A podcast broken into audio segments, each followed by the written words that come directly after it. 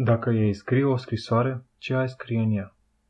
Am fost de curând la o întâlnire numită Terapie prin scris, organizată de Gabriel Vasile și Maria Sârbu. După ce la întâlnire am observat procesul, l-am aplicat instinctiv, chiar în ziua următoare. Ca și restul participanților, trecusem printr-o respingere, abandon, umilire, trădare sau nedreptate, în relația cu o persoană apropiată. Părea un moment în care nu mai e nimic de spus sau de făcut. Așa că i-am scris. Efectul a fost unul eliberator și de lungă durată. De ce funcționează? Pentru că te ajută să conștientizezi și să exprimi gânduri și emoții în care ești blocat. De asemenea, te ajută să conștientizezi și efectele pe care acele gânduri și emoții le au asupra ta, a celor din jurul tău, atunci când le exprimi versus când nu le exprimi. În final, obții libertatea de a gândi și simți altceva.